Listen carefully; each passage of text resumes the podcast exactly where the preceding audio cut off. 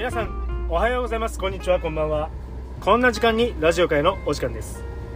今回は今日は何の日？366日の感動物語。ある7月18日のお話をさせていただきたいと思います。よろしくお願いいたします。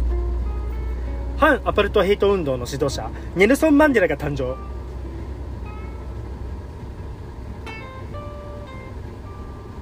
1918年7月18日反アパルトヘイト運動の指導者ネルソン・マンデラが誕生。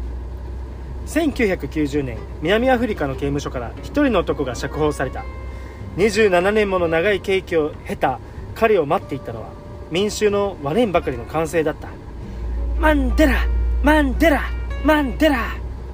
自由と平等のために戦い続けたネルソン・マンデラが世界を動かしたのである。当時南アフリカではアパルトヘイトと呼ばれる黒人を差別する政策が行われていた。国の定めた法律で国の定めた法律により黒人には選挙権が認められず住む場所も区別されバスや電車に自由に乗ることさえ制限されていた。マンデラは1918年7月18日に生まれた。大学で法学などを学んだ後黒人の扱いを改めさせるため反アパルトヘイト運動を立ち上げた。平和的なストライキやデモにより人種差別撤廃を訴えたが政府の武力鎮圧に対抗して武装闘争へと加熱していった。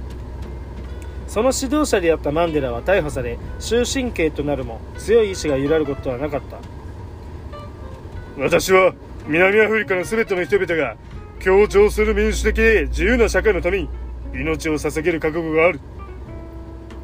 法廷で語ったマンデラの言葉に多くの人々が心を動かされやがてそれは世界へと波及していく。国際的に人種差別撤廃の動きが強まりアパルトヘイトが廃止されるとマンデラの釈放を求める声が上がった。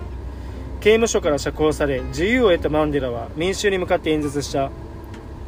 生まれた時から肌の色や育ち宗教で他人を憎む人などいない。憎しみを学んだのであれば愛もまた学ぶことができる。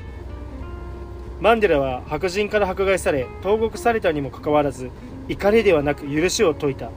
彼は1994年に黒人を含めた全人種による自由で平等な選挙によって南アフリカ初の黒人大統領に選ばれる。マンデラの誕生日である7月18日はマンデラデーとして世界中で社会奉仕活動への呼びかけが行われている。今回は7月18日反アパルトヘイト運動の指導者ネルソン・マンデラが誕生のお話でした。明日7月19日は新選組随一の剣士沖田総司結核に倒れるのお話です。ご清聴ありがとうございました。